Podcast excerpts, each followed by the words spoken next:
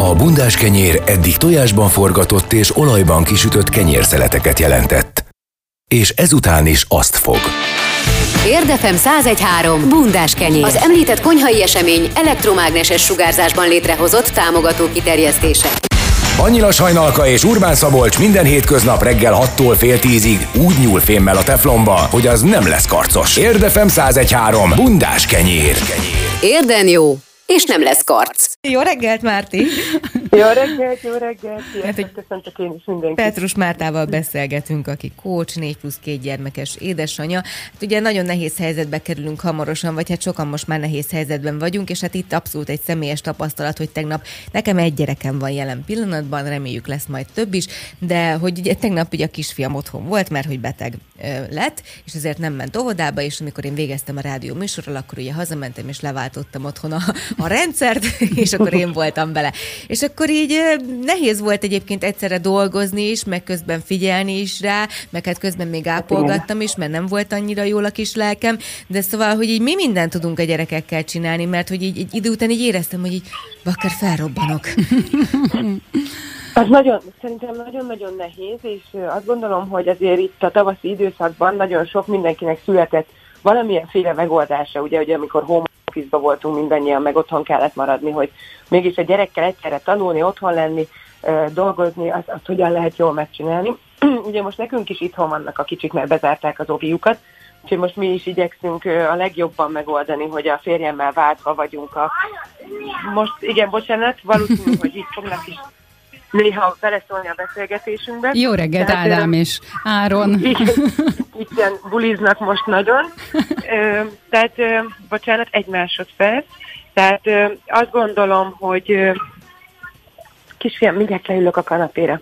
Tehát azt, azt gondolom, hogy hogyha ha egy házaspár meg tudja jól oldani, ugye, hogy, hogy váltva úgy összehangolni a munkákat, hogy tudják tényleg egymást leváltani, most ez egy olyan hülyé hangzik, hogy gyerekeknél ilyenről beszélünk, akkor, akkor e- ezt valahogy ki kell tudni maxolni, és minden egyes pillanatot végig gondolni, hogy ki mikor tud a, a gyerekekkel lenni, illetve hát ugye amint bejön az, hogy na igen, otthon kell maradni, és ö, nem tudom, igen, hogy milyen bezárások lesznek, mert most nyilván egy betegséggel így is úgy is azért legtöbbször táppénzen otthon maradunk, tehát hogy akkor nem feltétlen kell dolgozni, azt is tudjuk, hogy ez vállalkozóknál ugye azért másként van, de amint, amint tényleg megint történik valami nagyobb bezárás, vagy, vagy ugyanúgy, mint nálunk most az Ovit ugye másfél hétre bezárták, azért azt gondolom, hogy erre most előre egy kicsit fel kell készülni, hogy most már ilyen bármikor lehet. És végig kell gondolni A, B, C tervet, hogy igen, ha ez meg ez lesz, akkor mit hogyan tudunk megoldani. Akár a,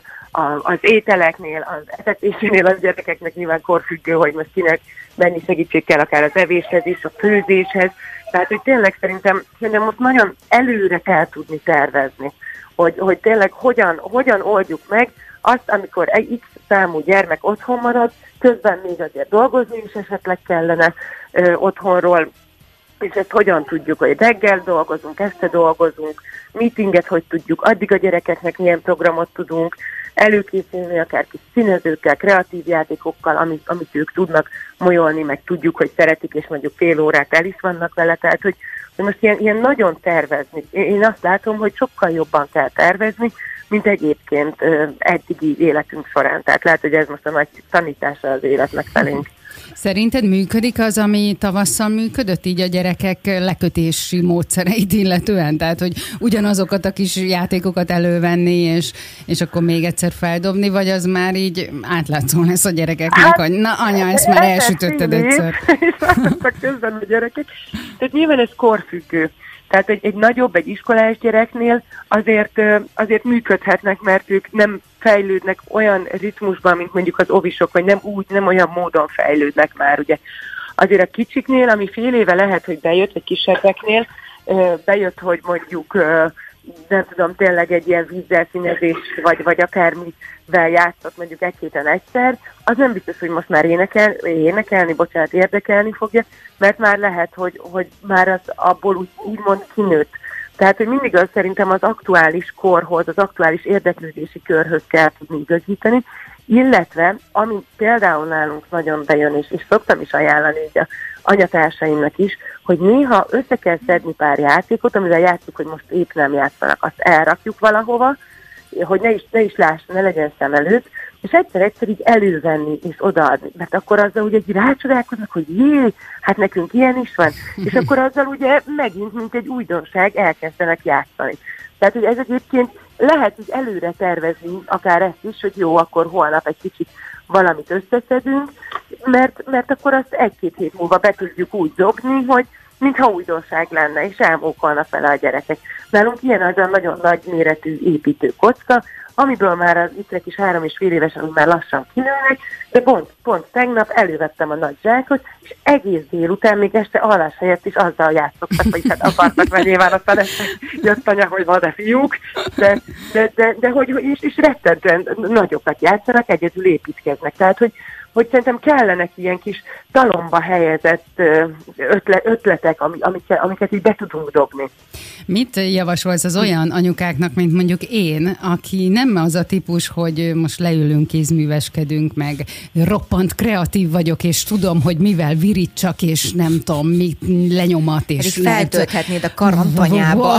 és akkor így, egyszerűen ott állok, hogy mit csináljak már, hogy egy pici nyugtunk Várj, most, bocsánat, mielőtt válaszolsz, Márti, azért akkor így megnyugodtam, mert ugye tavasszal óriás hisztiket rendeztem itt a rádióban arról, hogy mindenki nyuszi fészket készített a gyerekeivel. Most lehet betlehemet És én nem tudtam, mert hogy én nekem a kézügyességem nulla, meg én sem az a típus, aki ködül, és akkor két órán keresztül festeget, meg nem tudom, meg pillangókat vág ki ilyen miniatűr méretben. Hát én még lehet, hogy az lennék, na de az én két és három éves gyerekem nem fog két órán keresztül kitartani mellettem, hogy megvárja, amíg ilyen kifaragok, vagy kivágok. Apropó kifaragás, tehát én most először gondoltam, hogy már megérettek arra, hogy tököt faragjunk együtt. Hát persze, együtt. Mondjuk a kicsi még, aki nyugodtabb természetű, úgy elkapirgált ott a nagy semmibe a tökbe, tehát hogy jól el volt.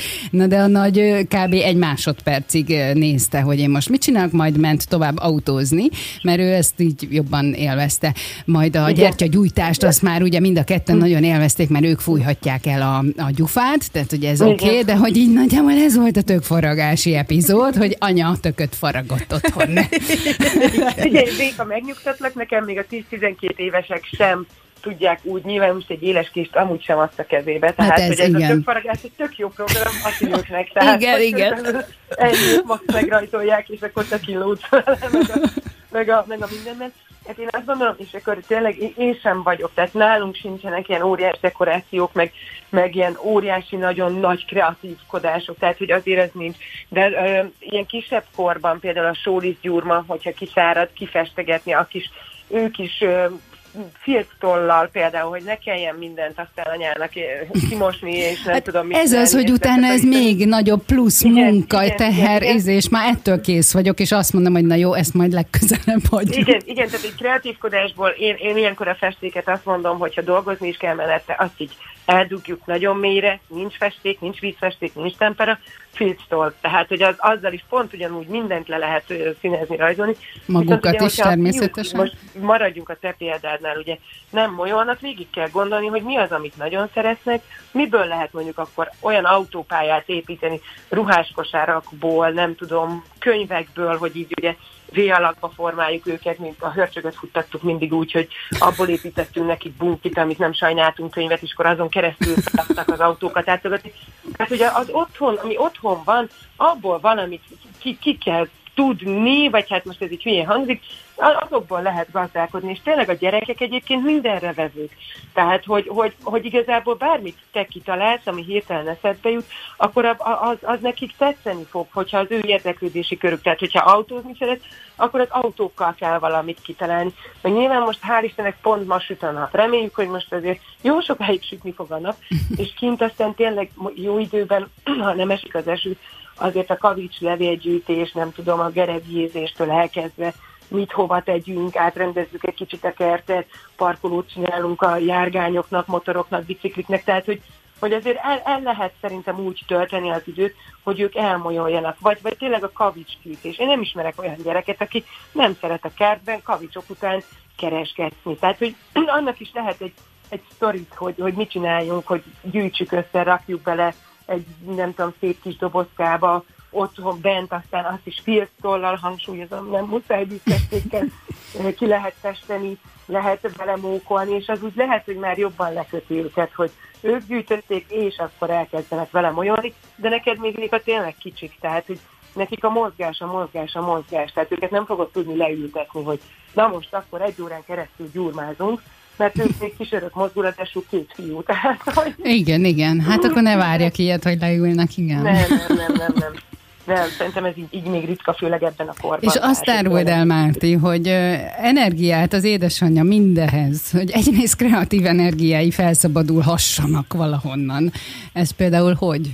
Mert a hát kávé hát, már kevés szerintem sok esetben. Igen, igen. Én, én azt gondolom, hogy, hogy ezt tavasszal is beszélgettük, hogy meg kell találni minden napban egy pici én időt. De ha nem is uh-huh. minden napban, akkor minden két napban. Le, le, tudom, Már hogy lemondasz az igényeidről. Nem tudunk uh, tényleg bulizni menni, nem tudom sehova, meg nem is felelősség teljes nyilván. De szerintem az, hogy mondjuk az ember beül egy kár vízbe egy könyvvel, és magára zárja az ajtót, vagy amikor még alszanak, vagy amikor már alszanak, és tudom, hogy nem fog felkelni, ak- akkor meg kell ragadni azokat a pontokat, hogy nem a munka le kell tenni a estére a munkát, hogy egy kicsit fel tudjunk töltődni. És én, én a, a barátaimon keresztül látom most azt, hogy mi most sokkal többet csacsogunk. Messenger üzenetben, telefonon, amikor van így egy-egy perc, ilyen Tourette szindrómásként felhívjuk, ugye, és akkor mindannyian a gyerekeket közbe terelgetjük otthon, tehát ez a jó, igen, és beszélgetünk, beszélgetünk, jaj, gyere, vedd fel azt, hogy le fog esni ide közben, és akkor visszatérünk a beszélgetéshez, de nagyon sokat ad, hogy hogy, hogy, hogy a barátnőinknál én is most többet tudok, vagy hát máshogy csacsogunk, mert most, most jobban érezzük, hogy szükségünk van egymásra, vagy így a kapcsolatokra. Tehát itt azt gondolom, hogyha most, most hogyha tényleg így az embernek nincs úgy ideje elmenni, sétálni, futni egyedül, nincs rá lehetősége, akár egyedül neveli ugye a gyerekeket, és azért nem tud egyedül lenni, akkor, akkor próbáljunk így legalább telefonon keresztül, kütyükön keresztül a barátainkkal, azokkal beszélgetni, akik tudjuk, hogy na neki sem olyan könnyű, és akkor abból olyan jó beszélgetések kialakulnak, ki mit, hogy old meg, ötleteket adhatunk egymásnak, tehát hogy szerintem most így az emberi kapcsolatok egy picit fontosabbá kezdenek válni, akik, akikre tudjuk, hogy tudunk számítani legalább lelkileg mert ö, nyilván én nagyon örülnék, ha minden édesanyának jutna arra ideje naponta, hogy egy nagy sétát tudjon tenni, vagy futni, vagy, vagy elmenjen edzésre, vagy kozmetikusot, de, de nyilván tudjuk, hogy ez, ez sajnos nem, nem igazán működik a mai világban, tehát hogy nem, nem, nem tudjuk megtenni. Tehát meg kell találni, vagy egy finom kávézás reggel a hajnali fényben, egy tíz mm. perccel, akár korábban kelni, hogyha az ember föl tud, és nem ez a nagyon alvó típus, hogy nem most akkor minden perc számít az avásban. Tehát magunknak meg kell találni, hogy mi az, ami feltölt, és igenis arra igényt kell tartani.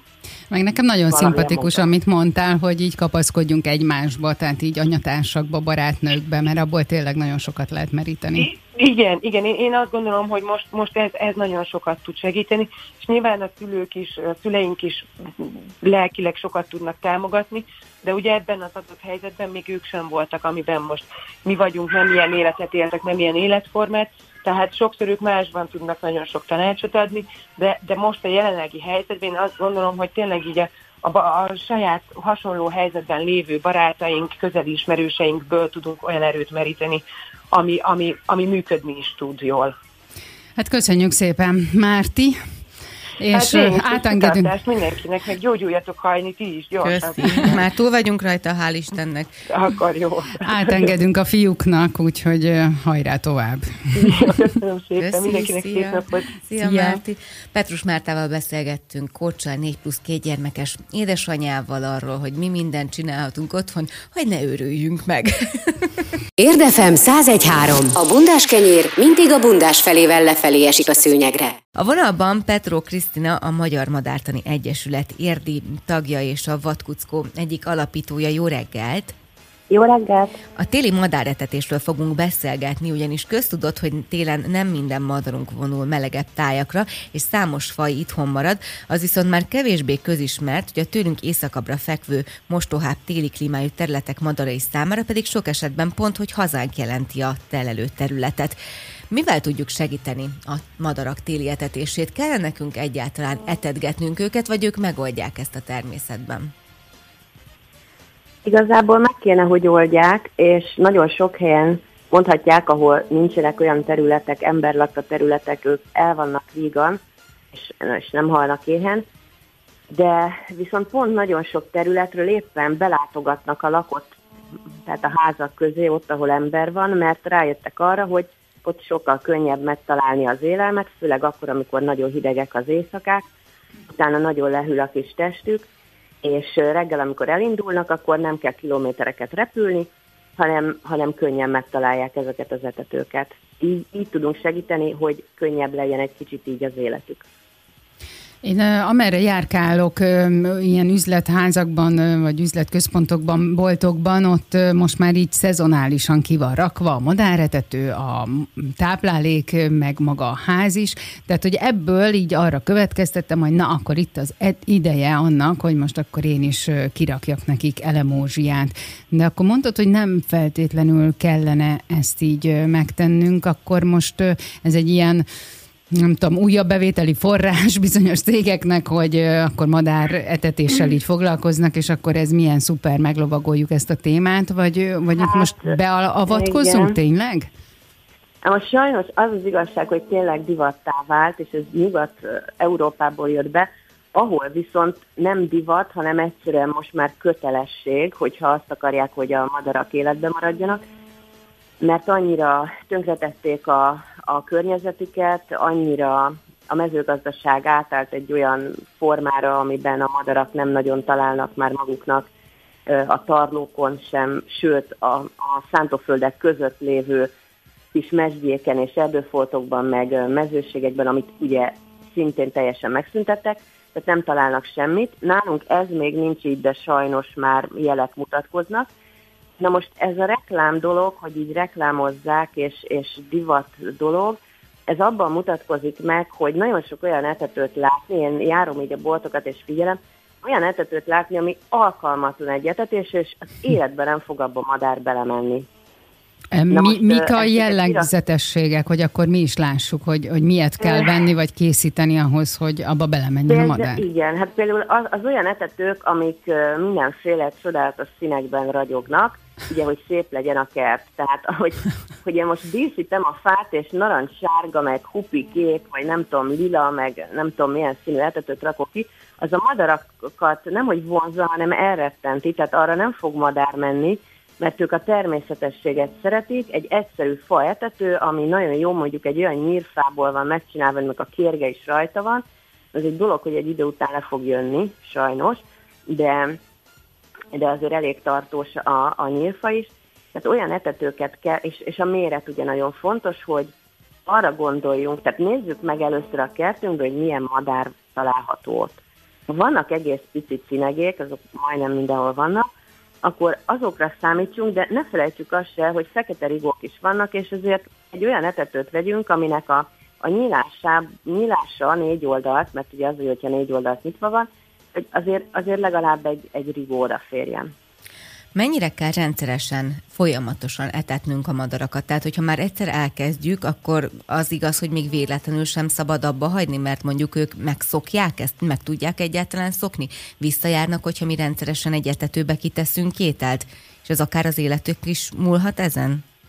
Igen, igen. Most azért azt nem jelenti azt, hogyha egyetlen egyszer vetőn elfelejtettük reggelre feltölteni, akkor most, most kihal az összes madár ott a, a környéken vagy a kertben, de bizony nagyon oda kell figyelni rá, tehát ha valaki, ez olyan, mint egy kutya, ha valaki elvállalta, akkor az, amíg él, addig ugye nyilván az ember gondoskodik róla, mert ő nem tud elmenni a boltba. És hogyha egy mad- madár sereget bevállaltunk a kertbe, és mondjuk meg is szokták, a, a megszokása az viszonylag gyorsan megy, az, hogy oda szoktatni, az már nehezebb, de hogyha már ott vannak a kertben, akkor viszonylag hamar észreveszik, És a lényeg az, hogy mindig este tegyünk ki magot, persze napközben, ha elfogy, akkor lehet újra tölteni, de este feltétlenül meg kell nézni, hogy, hogy ne legyen üres az etető, mert reggel ugye ebből a, a kis dermet hideg állapotból, amikor odaérnek és nem találnak semmit, hát az, az tényleg nagyon kellemetlen és bizony nagyon nagy hideg teleken, meg akár az életük is múlhat rajta. És milyen gyakran kell egyébként kihelyeznünk Tehát most azt mondtad, hogy nincs probléma, ha mondjuk egyik reggel elfelejtjük, de én mondjuk arra gondoltam, hogy mondjuk hetente tennék kételt, vagy mondjuk mi a korábbi években úgy csináltuk, hogy hetente tettünk ki nekik kaját. Hát nálam is van etető, meg nálam is vannak madarak, én, én naponta töltöm, tehát nem tudom, hogy lehet, hogy nálatok önetető volt. Most, hogy aki önetetőt vesz, az azért jó, mert, mert ez tényleg nem kell. Tehát veszek egy olyan önetetőt, amiben egy-két kiló mag belefér, akkor azt nyilván az egy-két kiló magot egy nap alatt nem esznek meg. Nekem kisebb etetőim vannak, és, és ha hidegebb az idő, akkor bizony minden este föl kell töltenem. Az a, a kaja mérete, tehát amit kirakok, hogy mondjuk az hány gram, hány kiló, az befolyásolja, hogy hány madár fog oda jönni? Amúgy, tehát, hogy így oda gyűlnek a madarak, és akkor egyre több lesz? Igen, ezt tavaly egy ismerősömmel megbeszéltük, és ő találta ezt jól ki, azt mondta, hogy csőről csőre terjed. Tehát ez így van, hogyha egész, egész különleges madarakat is be tudunk vonzani, hogyha vonzó helyen van az etető, és most ez nagyon fontos, hogy van mellette itató is mondjuk, szóval az is kell, ne, ne gondoljuk azt, hogy csak a nyári melegben szomjasak a madarak, ugyanúgy, mint mi, télen is kell nekik inni, főleg, hogyha be van minden fagyva, hát az meg ugyanolyan szörnyű, mint nyáron, hogyha nem találnak vizet. És az itató, az, az hogy nézzen Igen? ki? Az, az itató, az hogy nézzen ki, vagy, vagy mi felel meg itatónak nekik? Ö, nem kell nagyon komoly dolgokra gondolni, egy műanyag cserépalátét tökéletesen elég itatónak. Uh-huh. A lényeg az, hogy, hogy ne fagyjon be a víz. Tehát akkor ezt is ellenőrizni kell, hogy hogy legyen. Viszont, hogyha este ezt a vizes tartályt feltöltöm, akkor az jó eséllyel be fog fagyni, főleg, hogyha egy pár milliméterről van szó. Hát igen, ez, ez, ez egy kicsit bonyolult szokott lenni, főleg amikor bejön mondjuk egy olyan mínusz 8-10 fokos hideg, mert nyilván ugye az ember nincs egész nap otthon, és óránként figyeli, hogy most befagyott vagy nem fagyott. Hát nem, tehát meg kell próbálni úgy megoldani, hogy mondjuk egy olyan helyre teszem, ami nem annyira fagyzugos, mondjuk nem, tehát biztos, hogy van a kertnek egy olyan része, ahol, ahol egy kicsit uh, enyhébb az idő, és akkor, akkor tényleg meg lehet úgy oldani, hogy akkor hazérünk, akkor megnézzük, hogy mondjuk akkor már este van, akkor, akkor nem töltjük föl, ugye estére nem töltjük föl, mert éjszaka úgyis befagy, hanem reggel feltöltjük, és akkor hát aztán napközben, hogyha, hogyha nem találják már meg. Igazából a madarak állandóan nem isznak, tehát nem, nem kell nekik tényleg reggel, délben, este vizet adni, elég az, ha ott, ott van, amikor megtalálják, isznak, aztán utána a következő alkalommal megint. Igen, ez egy bonyolult és nehéz kérdés, még azt is szokták tőlem kérdezni, hogy és, és hogyha befagyott, akkor mit csináljak vele, hogy most hova tegyem, vagy kiszedjem belőle jeget, vagy hogy szedjem ki. Azt szoktuk csinálni, hogy, kifordul az a kis és korong, ami megfagyott ugye egy ilyen műanyag etetőből, hogy, vagy itatóból, hogyha nem műanyag, akkor pedig öntünk rá forró vizet, és akkor szépen maga fölolvad. Uh-huh. És elegendő csapvizet engedni bele, vagy mondjuk ha van esővízünk, akkor az is teljesen jó nekik? Hát teljesen mindegy, ők a pócsából, a pocsolyákból is isznak, uh-huh. a sáros vízből is isznak, ők, ők annyira nem igényesek. Csapvíz szerintem tökéletes. Uh-huh. Én már október közepén, vagy lehet, hogy az elején kihelyeztem a kis madáretetőbe az elemózsiát, mert hogy azt hallottam, hogy hát októbertől már lehet őket etetni, és így nézegettem így pár naponta, és kb. hozzá se nyúlt senki ehhez az elemózsiához, úgyhogy valószínű, hogy kitolódott egy kicsit ez a dolog, és kicsit a, a hidegebb napoktól fog majd beindulni az én kis raktárkészletem elfogyasztása? A Madártani Intézet hivatalos, hivatalos naptárában novembertől kezdődik a madáretetés, de nálam sincsenek még egyáltalán, és ez nagyon jó jel. Ők, ők igazából akkor jönnek, amikor tényleg rászorulnak. Uh-huh. Most valószínű, hogy még van a kertekben rovar, még, van, még ugye nem kotorták teljesen össze az avart, a leveleket, alatta még egy bogarat találni, amit próbál most elbújni a térre. Vannak még ugye ilyen különböző bogyós termések a kertekben is, bokrokon. Éppen láttam, hogy a rigó eszi a fügét a szomszéd kertben, még, még a füge is rajta a füge bokron. Tehát amíg ezek el nem fogynak, addig ők nem nagyon akarnak az emberre szorulni, mindig változó, minden, és egy évben sem abban az időben jelennek meg. Van, hogy kitolódik, van, hogy már októberben, van, hogy csak decemberben. Igazából nem tudom, hogy ez jelenti-e azt, hogy nagyon szép hosszú őszünk lesz, de, de most, most még valószínű, hogy, hogy nem kell őket figyelgetni, mert, mert egy pár hét talán, vagy nem is tudom, hogy mikor fognak megjelenni. Hogyha a komolyabb fagyok megjönnek éjjel, szerintem akkor. Még egy nagyon fontos kérdés, egy időben rendszeresen tettünk ilyen szalonnabört, meg szalonnát a a madárkáknak az etetőbe, ez jót tesz egyébként? Mert ezt így mindig így megkérdőjeleztem magamban, hogy vajon ezzel jót teszek-e a madárnak, vagy sem, de mindig elfogyott.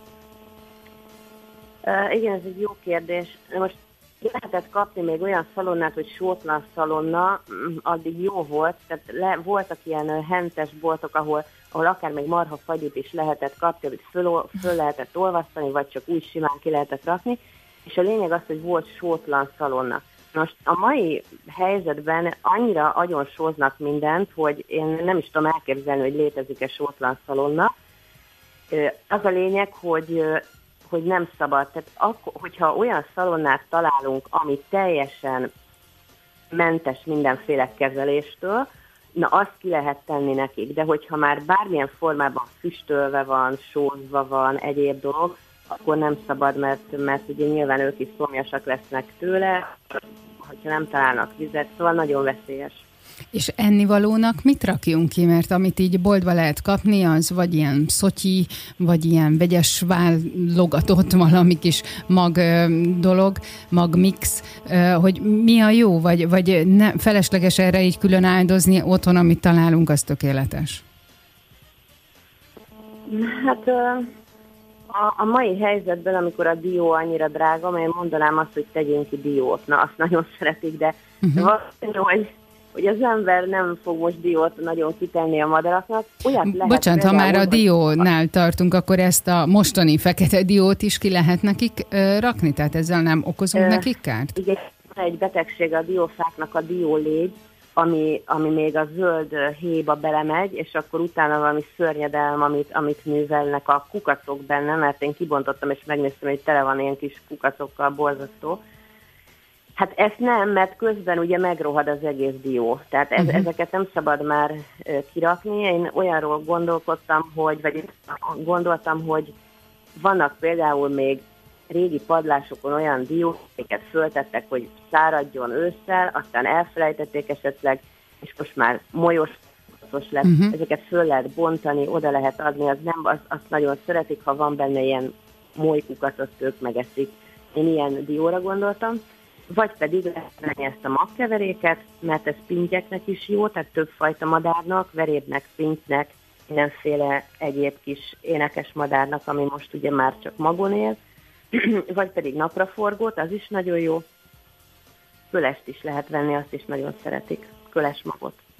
Oké, okay, hát köszönjük szépen. És milyen magasra rakjuk ezt föl, mert egy meséből tudom, hogy a macska azért ezt úgy szeretni megcélozni, hogy ez élő dolog, vagy ez csak egy ilyen mesei kitaláció? Hát igen, a macskák azok sok gondot okoznak, főleg a földi etetéssel, mert ugye vannak olyan madarak, akik előszeretettel mennek a földre, mondjuk a fekete rigó is, mivel nagyobb és nehezen fér be, amikor kipotyog a maga, akkor is nagyon szeretik ők a földről föleszegetni. Nem tudjuk elkerülni, hogy ugye a földre lemenjenek, meg nézni, hogy mit találnak ott. Az etetőben nehezen tud belemenni a macska, hogyha lóg mondjuk egy ágról, úgyhogy ilyen szempontból az nem számít, hogy milyen magasságban van. Ha nagyon magasra rakom, attól még a macska ugyanúgy fölmegy a fára. Az a lényeg, hogy mi könnyebben érjük el. Tehát amikor ugye újra töltünk, akkor ne kelljen egy 5 méteres létrán mászkálnunk. Igen, ez roppant praktikus megoldás. Igen. Hát köszönjük szépen ezeket a hasznos tanácsokat Petró Krisztinának, a Magyar Madártan és Természetvédelmi Egyesület érdi tagjának, és hát majd hívunk, hogyha újra aktuális dolgok lesznek így a madarakkal, kisállatokkal kapcsolatban. Na meg ugye vigyázzunk továbbra is a sünökre, ezt azért még hozzátesszük. Igen, igen, még, még egy pár hétig süni van. Jó, akkor, hogyha találkozunk ilyen nagyon pici méretű kis sünivel, akkor mindenképpen forduljunk mondjuk hozzád, és akkor te majd tudsz segíteni, útba igazítani.